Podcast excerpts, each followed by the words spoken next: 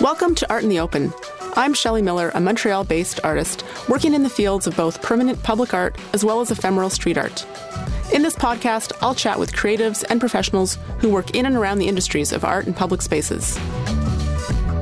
To wrap up season one in 2022, I've decided to do an Ask Me Anything episode. So today I have a good friend of mine, Adriana Palanca, sitting down with me and asking some of her questions, as well as questions that other people have sent in. Many people have also been asking when more episodes are coming, so stay tuned for fresh new interviews coming for season two in 2023. Today is a special episode of Art in the Open. I put a call out on Instagram to ask me anything, and I got a few responses. And I also have a friend today asking me those questions.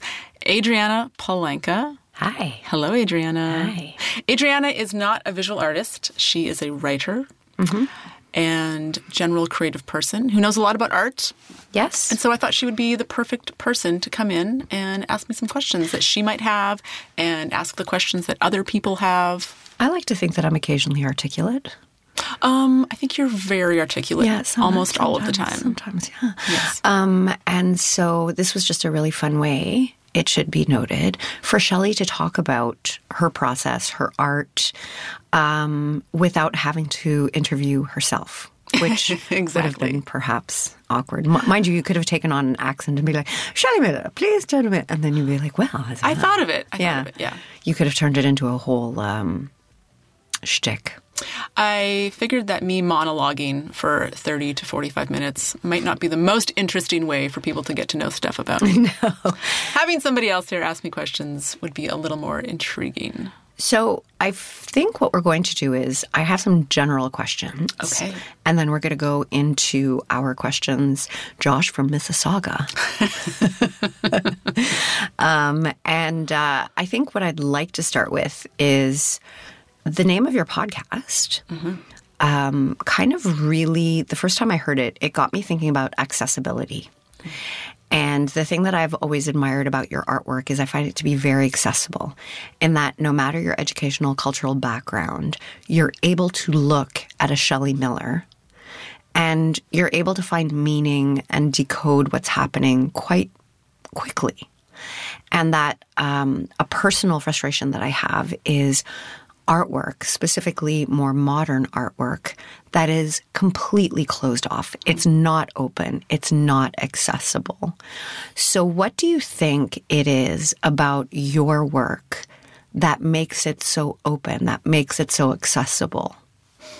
Thank you for that, Adriana. I'm, I mean, I'm really happy to hear that you feel that way about the work, that it does feel really accessible and open, because I do spend a lot of time thinking about that in my public art practice. I think about users of a space. And so every time that I'm designing an artwork for a specific site, I think a lot about not just, you know, quote unquote general public, but some sites are quite specific. So let's say in an elementary school versus in a hospital versus in a public park or setting like that. I- You know, I think about who are the people that are going to see this on a daily basis.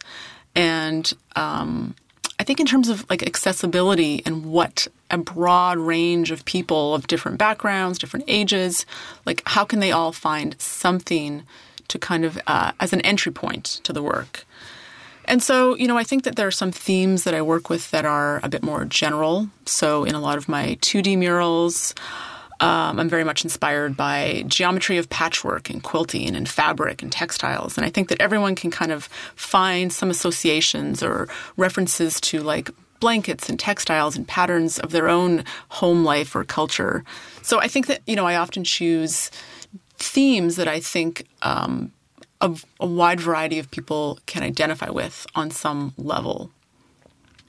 And I think that makes a lot of sense if I think about your artworks, past and present, um, the basis of some of them being sugar or quilting. A lot of it is based on materials that all of us have experiences with. Exactly. And especially the sugar for me is a medium that is very powerful, I think, in public spaces, as well as in, you know, in galleries and museums. But because it's so accessible, it's so everyday, and it's something that everyone has some experience with sugar, you know, kids, adults, everyone. And, you know, I think also what I like to do in my work is to have multiple layers of meaning so that you can enter the work and approach the work on a more kind of superficial, you know, wow or cool factor. But there's also other layers of meaning and context so that if you want to investigate a little further, or if you're somebody who has a broader knowledge base of history, you can then see other things in the work that make you go deeper. But you don't have to know those things in order to get something out of it. Hmm. After your work is installed, do you go and sit in the space and watch people interact or watch people react to it? Is that something you do? So you mean for all works like sugar or permanent? Or just some of them, yeah. Just to see how people are reacting or interacting with with your work. I don't do it enough. No. I don't do it enough. I mean, I think that with the sugar murals that are outdoors, I probably do it more in those situations just because I'm out in public space and life is going on around me as I'm installing it, as I go back to document it, because those I have to go back frequently to document. And so then I'm I'm there and then I can see people how they're reacting.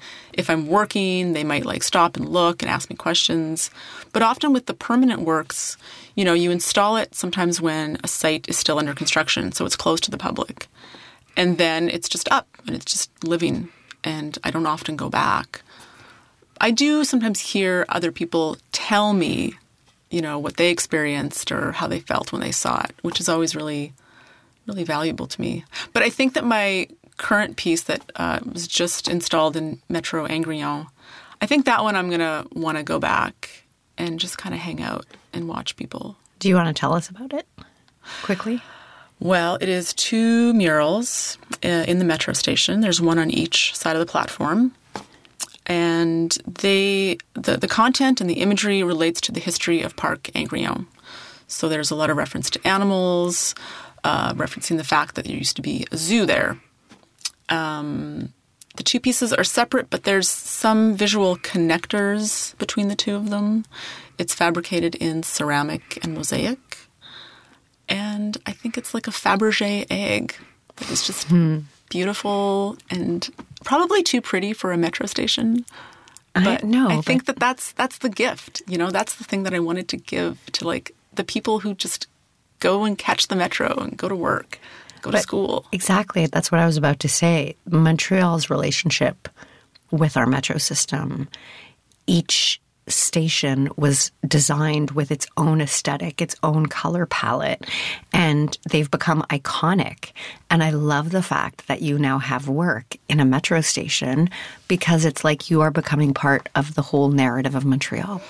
Exactly. And that was very prevalent in my mind when I was working on the design for this project.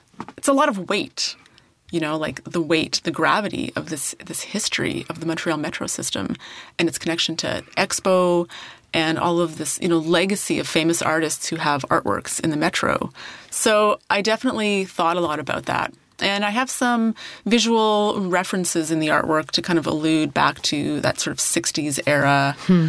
I think the color palette is also, you know, a bit retro in some respects because I wanted the artwork to feel contemporary and relevant today, but I also wanted it to feel like it belongs in that family of artworks, as you just mentioned. So I hope that it is successful. I well, no in doubt. you know that I'm a big Shelley Miller fan. Um, but my question is, when you when you say mosaic, mm-hmm. I'm just thinking a thousand million tiny pieces that need to be placed in an artistic fashion. Um, how do you keep chill during that process? Are you doing all of the installation of it? Is somebody else helping you? I do not make the mosaics myself. Thank baby Buddha for that. I I have mosaicing skills and abilities, but um, I work with fabricators. So I work with Mosaïka Art and Design in Montreal. They have fabricated all of my ceramic and mosaic public art pieces. Uh, I used to work for them also many years ago. So I'm familiar with the whole, you know, the various layers and levels of processes, uh, working with ceramic and mosaics. So that now when I'm designing a work and just in the creation process, I'm already thinking about what treatment and material different areas will be created in, which really helps in the design phase that you can, you know, really kind of get a sense of like what it's going to be in the end, what material it's going to be. And so, you know, I work really closely with them and in telling them what kind of treatment and technique that I want to use for different areas. Um, let's get into the behind the scenes. Behind the scenes. Shelley Miller. Um, when you're doing the installation of these works, or when you have the fabricators who are doing the installation of the works, are you there monitoring things? Because honestly, I look at a process like that and I think of about 87 different ways that they could possibly go wrong. I'm a very clumsy person. Um, so, what is it like? Have you had major issues? Um, is it, uh, how do you make sure that everything is installed well? Oh boy, that's a big question. I mean, in terms of installation, like installing in its final place on site, I work with, you know, really excellent installers that I trust. But there are like a million things that can go wrong and have. um, I think it's a balance between, you know, not wanting to micromanage, but also not wanting to trust too much that other people are going to do everything they say that they're going to do. Mm-hmm. You know, you have to you have to keep on top of things. I've had you know situations for installations where, I, you know, I think that generally sculptures and 3D works are more complicated than 2D because there's a lot of weight and you need engineering. Uh, I did have one situation where uh, me and my installer went to the site just to assess the base that had been built, just to kind of make sure that before we show up with a one ton sculpture, everything's as it should be. And it wasn't. It wasn't as it should be. You know, from like 20 meters away, we could see that the rebar were not completely upright as they should be. The base was just not made well. So that was frustrating and annoying, and we had to tell the the proprietaire, the, the building owner, who was the one who was responsible for having his construction team build the space, that they had to redo it. And I, you know, I in some ways blame myself for not monitoring that more closely. But at some point, you know, you, you trust that professionals are going to do their job properly. But that sometimes doesn't happen. Um, and so, you know, I think it is a balance of making sure that you you are keeping on top of things and not wanting to also, like I say, completely micromanage everything. Right. But things have gone wrong. Um, another installation went awry because they wouldn't let me use my engineer, but their engineer decided that we had to build a completely insanely ridiculous base that could have housed like a four ton sculpture that was like a half a ton and not even very tall which also would have meant that my budget would have gone over by like five or six thousand dollars. So then there was a lot of negotiations between Well, me and them. Shelley to Miller, like, you're an artist. You have thousands of dollars. Unlimited just- amounts yeah, of money just sitting in my bank In- account. no, what? In your couch cushion. exactly. So things go wrong. Yeah. But what I love, I think what's amazing and what you don't realize, especially if you're a young artist, is that it's not just like you in your studio being dreamy and creating.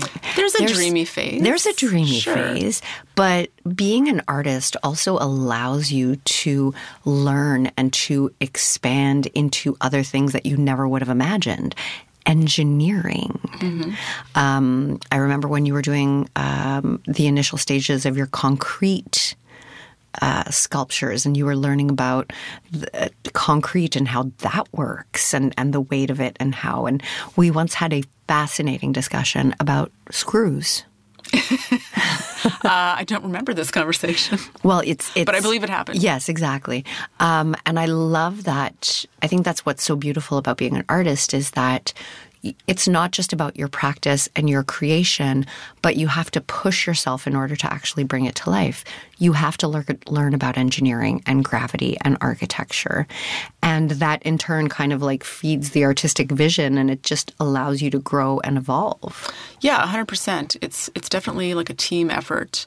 And I always tell people you can't be limited by what you currently know. You have to trust and believe that you can go past your knowledge base. Also, by working with other really skilled professional people who can help elevate you. And then in turn, you elevate them. Like that's, I have a really great relationship with my fabricators, my installers, and it's really like this back and forth. You know, I come to them with an idea, they've never done it, and that's typical in public art. Everyone's doing stuff for the first time. And so mm-hmm. everyone is trying to figure it out as they go. And you typically want to work with people who like that who like that idea of trying to figure things out and do things that haven't been done before and figuring it out together. And it's trial and error and it's like a back and forth of okay i'm going to give you a new idea and then you're going to show me what you know how to do with your skills and expertise and then that might give me a new idea and then you know and also with each project i've worked with some fabricators multiple times and so that in each project you learn a little bit more you learn a little bit more you push a little further you push a little further and that is really that's kind of the magic you know when you can work off of each other's expertise like that i love it i mean i love it that you make all this art that is contextual and rich, but then there's also a photo of you with a hard hat. Yeah, I like taking selfies with hard hats. So it's fun. It's, uh, you, you make it work for you. um, my last question that I have on my list here of submitted questions is um, it's more about the hustle, mm-hmm. and that you've been doing this for a long time. I've known you for a while now. It's been a while, yeah. Like 10, 15 years. And the thing that I've that known I, you much longer than 10 or 15 years. Really? Well, my child is 11. Oh yeah, good point. I math is not my strong suit. I would. Just it's like been about. It's more than fifteen. It's more than fifteen. Yeah. It's maybe it's more closer to twenty. Um, but I think the thing that I've always admired about you is you're just like relentless. Whereas I have meet a slight inconvenience and I need to have a snack and a nap. You just put on Eye of the Tiger and you just keep going. I have a lot of snacks and naps you, too. Well, also. Um, but this question kind of touches on the fact of you've been at this for a while, you're still hungry, you're still hustling. And again, that kind of breaks with this whole image that we have of the artist, right? It's like it's work mm-hmm. and it's commitment. So, how do you keep renewing that commitment? How do you keep that hustle moving? Ugh. Other than snacks and naps. I'm just, I'm just so stubborn. I just am so stubborn. I won't give up. I want to at times. I want to give up. um, you know, I'm really, really grateful for all of the opportunities that I've had and the works that I've done. But sometimes I just feel like I'm not done yet. You know, there's just more I want to do while I'm on this planet. And sometimes you get you get knocked down and you don't want to get back up. I've faced a lot of rejection as well. I've had successes, but I've also faced a lot of rejection. And you can't let that define you or own you. You just got to get up figure out what you learned from it and keep on moving. There's just no alternative. You just got to keep getting back up. That is a very good soundbite. um, what's next, Shelley Miller? What's next? Um, okay, so Angrillon is about to officially launch. I'm super, super excited that that's in the world and it's a thing because I've been mm. talking about it for far too long. I am actually just like in the studio now working on some new stuff. Yeah. Working on some like studio work, which is something that I haven't really done in a very, very long time. I've been very like commission driven over the last 10 years at least. Well, you are raising a human. It's raising a human. Yeah, exactly. And as much as I like, you know, I, I kind of, I'm, I'm driven by that competitive spirit. But right now, I want to just take this time to step back and just kind of figure out like, well, what does Shelley Miller want to make when there isn't a commission or a deadline or a contest? Mm. Like, let's just sort of close off the world and just get back to like creating in a studio again. And does that mean looking at different materials? Does that mean looking at different concepts? Or are you just figuring that all out? No, no, I've got some direction. It's funny because, you know, it's funny the way that my studio practice informed my public art practice, and now my public art practice is informing my studio practice. And what I mean by that is that when I started doing permanent public art commissions, I had never worked in a permanent material. Oh, I applied like so a lot of people don't know much about the quote unquote percent for art program. So that's you know very well established in Quebec. There's a program throughout the whole province. Uh, the city of Montreal has their own program. Many cities have their own percent for art programs. And so for people listening who don't know that much about it, uh, you know essentially it is about one percent of the construction budget for new publicly funded buildings or significant renovations goes towards public art. So in Quebec, um, the program you initially just apply to be considered. So it's like a pre-selection process. Artists submit their dossier. If they're accepted, it just means now you're eligible for projects. It doesn't mean you'll ever be selected for one. You're just now in the pool of artists eligible.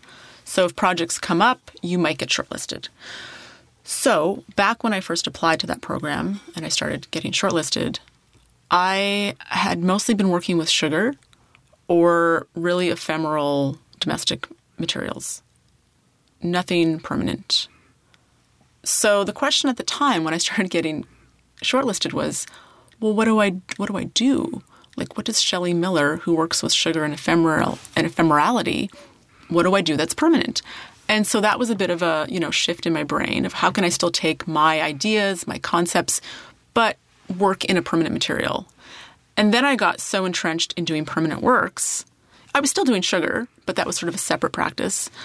Um, you know, now I'm looking at some of those materials that I've used and become familiar with, like concrete, and I'm reinfusing my studio practice with those materials. So Another thing is that even though I've done a lot of murals referencing quilts and patchworks and fabric, I don't, and I haven't really made a lot of works with fabric.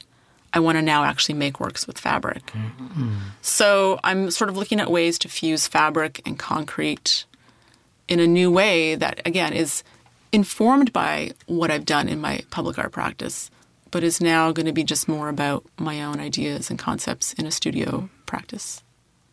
Does that answer your question? It really does.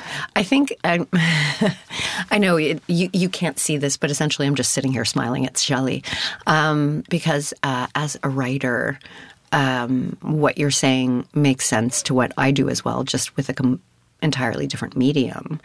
And there's this sense sometimes of having to make art that brings in the money which is still aligned with who you are, but maybe you have to lean it in one direction to make it more um, monetizable, for lack of a better term. But uh, for me, the most interesting part is always where you get to sit your, with yourself and find out what it is that you want to say. Um, and then it becomes, it's more essence of who you are. It's not influenced by um, by outside viewers or by the need to please anybody. Uh, but that being said, like I feel as if the work that you've produced for the public space has still been very you. Like I don't think you've had to compromise yourself at all. But I like this whole sense of self that you bring to your art and that you're continuing to pursue and that you haven't lost. Like you're no sellout, Shelley Miller. Well, thank you, Adriana Palanca. I think too, you know, sometimes as artists, we have a lot of ideas, right? I mean, we should. That's that's sort of the goal is that you have a lot of ideas, and there's always different things that you want to try that you haven't tried, and I think it takes a lot of time. And for me, I think enough time has passed that I can now step back, look at the works I've done, and go, oh yeah, there's a connection. Those things all relate there's there's you know there's threads that kind of come back and there's things that you might think that you've sort of forgotten about and then it comes back mm-hmm. and it comes back in new ways and that's that's the fun thing about exploring what we've done in the past taking it to a new direction. It's step by step one small project one small project and you've built a body of work. Yeah. Congratulations lady. Thanks. And after Angrillon drops I feel like I can I can like retire. I mean, I'm not gonna because I don't want to, but I feel like I can say, okay, this is like, and you know, I'm really, really proud of all my projects, but there's just something really, really special about a metro station Yeah. that I'm super excited about. As you, it's, I'm very excited to see it.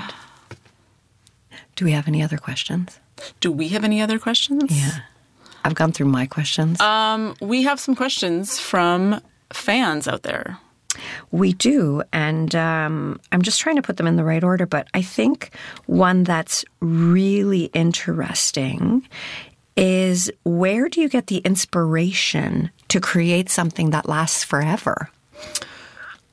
Yeah, I mean, forever. That's a that's a daunting task, of course. Um, like I mentioned earlier, I think that I try to pick and work with themes that are a bit more universal in some sense. You know, in some works, there's a there's a reference to nature and trees and books, things that I think are fairly timeless. I also think a lot about colors. You know, many of my 2D works are very, very colorful. And I specifically choose a vast variety of colors. I think a lot of people, I think a lot of artists, uh, I don't know, maybe this is not fair to say, but I think there's a lot of artists who are a little bit afraid of using color in public art. There's a lot of, you know, monochromatic or just like aluminum stuff.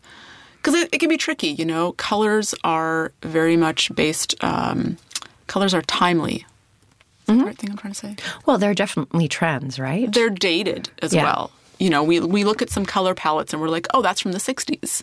Oh, that's from the early '80s, right? So Golden Harvest. we. Remember that fridge from the 70s? Oh, is that what it was called? And then, of course, there was what was the green? What was the green refrigerator color? I don't have that kind of cultural knowledge at my fingertips, but um, also another example, millennial pink. Millennial pink. For a while, everything that was Instagrammable was suddenly that millennial pink. Yeah, and you know, Pantone, every year the comes year. up with a color of the year. Exactly. So whatever we think is going to be timeless for a color isn't. It's going to be dated. We know that. So I intentionally just choose a crazy variety of colors that span every time. Um, do you also, and this is this is a great seg to another question from one of your fans. How does the community, your community, and travel also inspire what you do? You talk about colors, but with all the traveling that you've done, with all the people that you come in contact with, are those also sources of inspiration for what you do? Yeah, yeah, absolutely. I think that when I'm traveling, especially, I really try to immerse myself in that place and that history and, you know, try to figure out how I can draw inspiration from being in that place. And definitely my travels have been very uh, influential in shaping and directing my work. Even back to when I first went to India for six months when I was 26 years old. And it was a really overwhelming trip. There was so much just visually and culturally that i was absorbing that it was it was hard to even know how it was influencing me. But it took several years i think for me to really distill how much that trip influenced and affected my whole global outlook and perspective and shaped the direction of my work um, as well travels to brazil is really what shaped the work I do with sugar today and researching and learning more about the history of Brazil and the history of sugar in that country. So I definitely think that I, I look a lot at, at site and history of a place. Even within public art, when I'm shortlisted for a project, I always do a deep dive into the history of that place. So there have been times where I've been shortlisted for locations and buildings that are like really, really rich in history. So, for example, uh, last year I was shortlisted for a project at City Hall in Montreal, Hotel de Ville. I mean, no pressure there, Shelley. like City Hall of a city like Montreal. So I, I, I tend to sometimes in those situations research, I would say, around a subject. You know, I'll do like a, a big circle, kind of a deep dive of reading and research, and then slowly, slowly kind of like bring it in mm-hmm. and distill it, you know, as we were saying before, like distill it down into something that's more of an essence. So, site history of places definitely influence the the resulting artwork. And it's also what I really like about that process. I enjoy that process. Maybe a little bit too much sometimes. I spend a little too much time on the research. But it's interesting and I and I you know, I look forward to that. Yeah, and there is actually a question. Somebody wanted to know what does research look like for one of your projects? Are you going to the library? Are you sometimes, books? sometimes Yes. I read books. Adriana, I like to read books sometimes. But also, I imagine videos, podcasts. It's it's really you have it to really, look everywhere. It really depends. Sometimes it's just sitting at a site and just kind of absorbing and looking at what's around. Um, with the Angry Angrillon project, that was that was also a, a pretty like deep dive into research and history. And for that one, I started on the uh, the website of the Archives of Montreal, and they had tons of great stuff. You know, again, I, I started really generally, just like you know, typing Angrillon Park history, what shows up, and they had uh, they had tons of great information, images historical images of the park before it was a constructed park, all these images and files for when it was in construction. That's how I found out there was a zoo there. But there was all these uh, dossiers and files and folders and boxes that were listed on their site, but there was nothing digitized. So I then made an appointment to go to their actual office. You know, you, I gave the librarian all these lists of different boxes I wanted to see, and then she pulled out all these boxes for me. So I had to like file through Wearing little white gloves. Wearing little white gloves, yes, looking through microfiche and all kinds of stuff. And it was just this wealth of information, of images, of a lot actually of just uh, negatives, medium format negatives, and slides that had never been scanned or digitized oh wow. that I was like looking through on a loop. and so the title of that artwork is Les Boîtes Vivantes, Living Boxes. It was really, the title is about going to the archives and looking through all these boxes of information and material and kind of bringing them to life, visually creating this artwork based on all these, in some ways, random and obscure images that I found uh, in these boxes. There was um, there was a couple of photo shoots that were done in the zoo in the 60s with models posing with the animals. With the animals? With the animals. Uh, they were bizarre, to say the least, but uh, definitely inspiring to somehow inject that into the artwork. So uh, some of these images were, um, so, so the women were wearing, I say the 60s, it was obviously the 60s because they were wearing like micro mini skirts with like paisley. Their hair, you know, was obviously a 60s style. One was a woman standing on a giant tortoise. As one does. There was several with like you know a boa constrictor like wrapped around her. Classic. Um, you know the parrot on the shoulder. One that was very interesting. um, she was like rolling around in the hay with a small pig. and I'm just like, what? What was the purpose of this photo shoot? They were just they were just experimenting. They were experimenting, Experimenting. all right. Yeah. Can you imagine when she went home? She's probably still telling that story. Right now, if we were to close our eyes, we could hear her telling her grandchildren about that. Yeah. So I like to use all kinds of things that I find in my research process. And um, there's also a question here about uh, actually going out and getting the materials. So, some materials, obviously, ceramics for mosaics, concrete, um, you can go out to suppliers and get that. But thinking specifically about uh, your book projects and how you then had to go out and get all of these books that you used as a mold. So there are some things that you just can't go to a store and buy. You also actively have to go out into the world and look for these materials. Yes, yeah, indeed. So the projects, the sculpture projects I did with books, all of the books were donated, um, save for maybe like 5% I purchased. The reason I purchased some is because I like to have embossed titles. So sometimes, you know, if I don't get enough of those in the donation process, I'll spend a little bit of money, like not much. You know, you just go to like Renaissance and different secondhand stores, and there are beautiful books that have these lovely embossed titles that people don't want. You know, um, for the donations, I would just put a call out to, you know, friends on Facebook. I would get a lot. One friend of mine, he actually gave me like about 10 boxes of um, I think it was like maybe like Mother Jones. Was that that magazine? Oh yeah, the magazine. Yes. Yeah, he used them for his like PhD dissertation or something. And I think his wife had been wanting him to get rid of these things for like two decades. And so he was like, okay, finally, they can go towards some greater good. Um, I got like about 10 boxes of old math textbooks from the school board that actually commissioned me to do one of the projects. Again, just like things that are out of circulation, they have no use for. They're going to go to the recycling anyway. Um, also, in that project, I initially was a little bit conflicted by wasting all these books, essentially. Mm-hmm. But I realized how many books just get thrown into the trash anyway.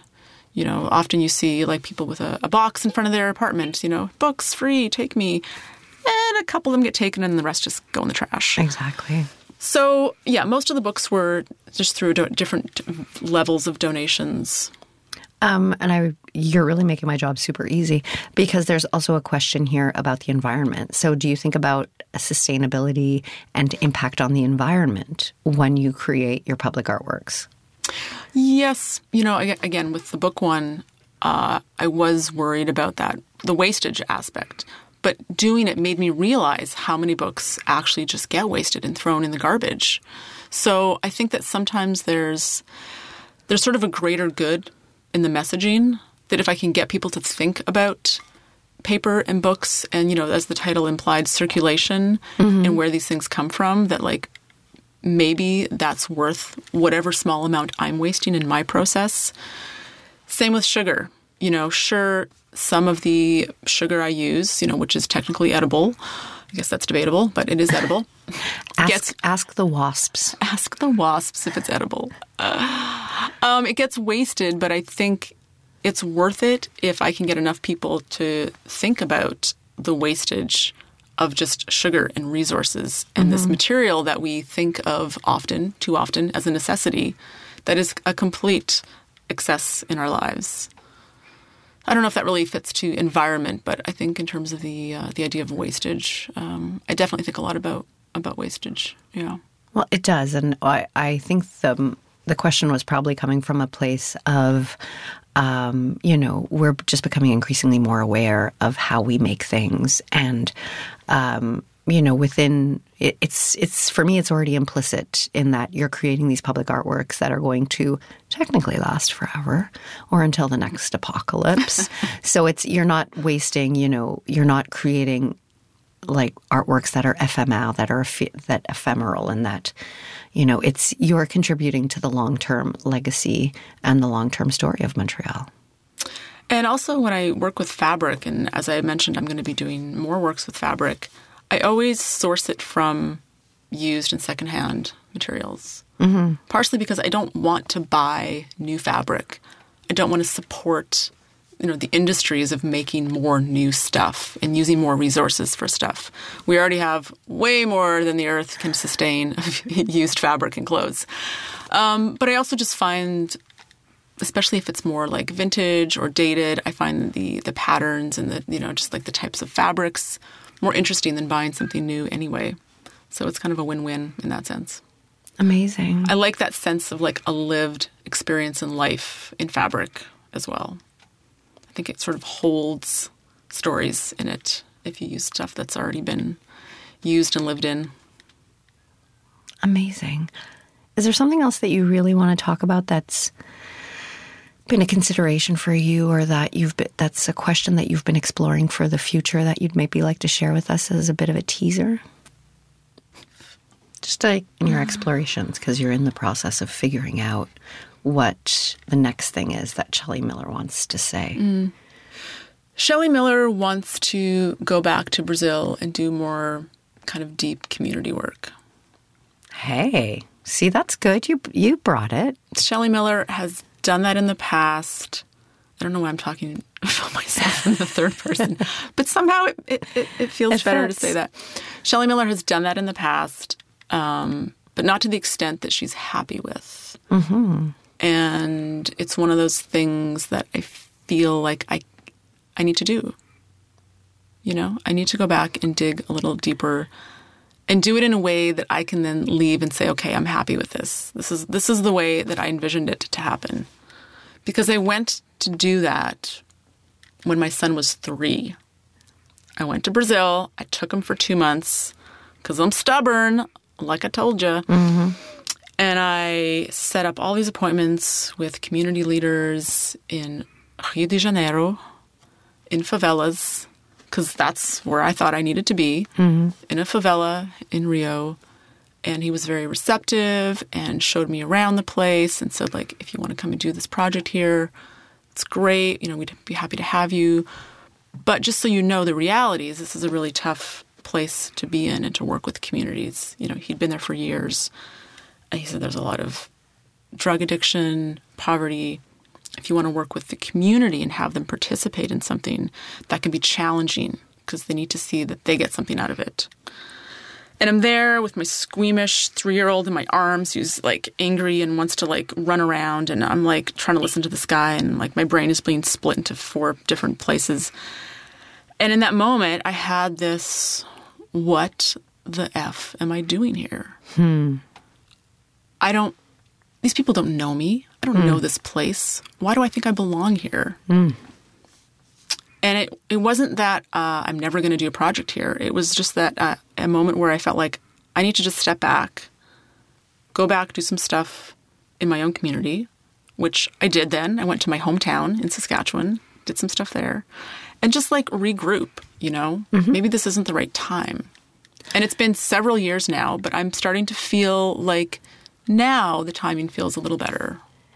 Well, and that's how inspiration works. Ideas will often simmer in our brains for years and years and years. Mm. And it's only 7.5 years later that all of a sudden you're sitting there sipping a cup of tea and you realize, oh, it's now. Yeah. And sometimes the now never comes back and then it wasn't meant to happen. But if it comes back and it comes back and it comes back, you got to make it happen, right? So, more art, more travel, more connection. Yes. I love this for you, Shelley Miller. More connection. Always Yes. connecting Yes. through words, through um, gestures, through artwork, through ideas. 100%. I'm very excited for you. Thank you. Thank you for sitting and taking this time. Thanks for doing this. This has been fun. My pleasure. Let's do it again. 100%. Okay. Love you, babe. Love you.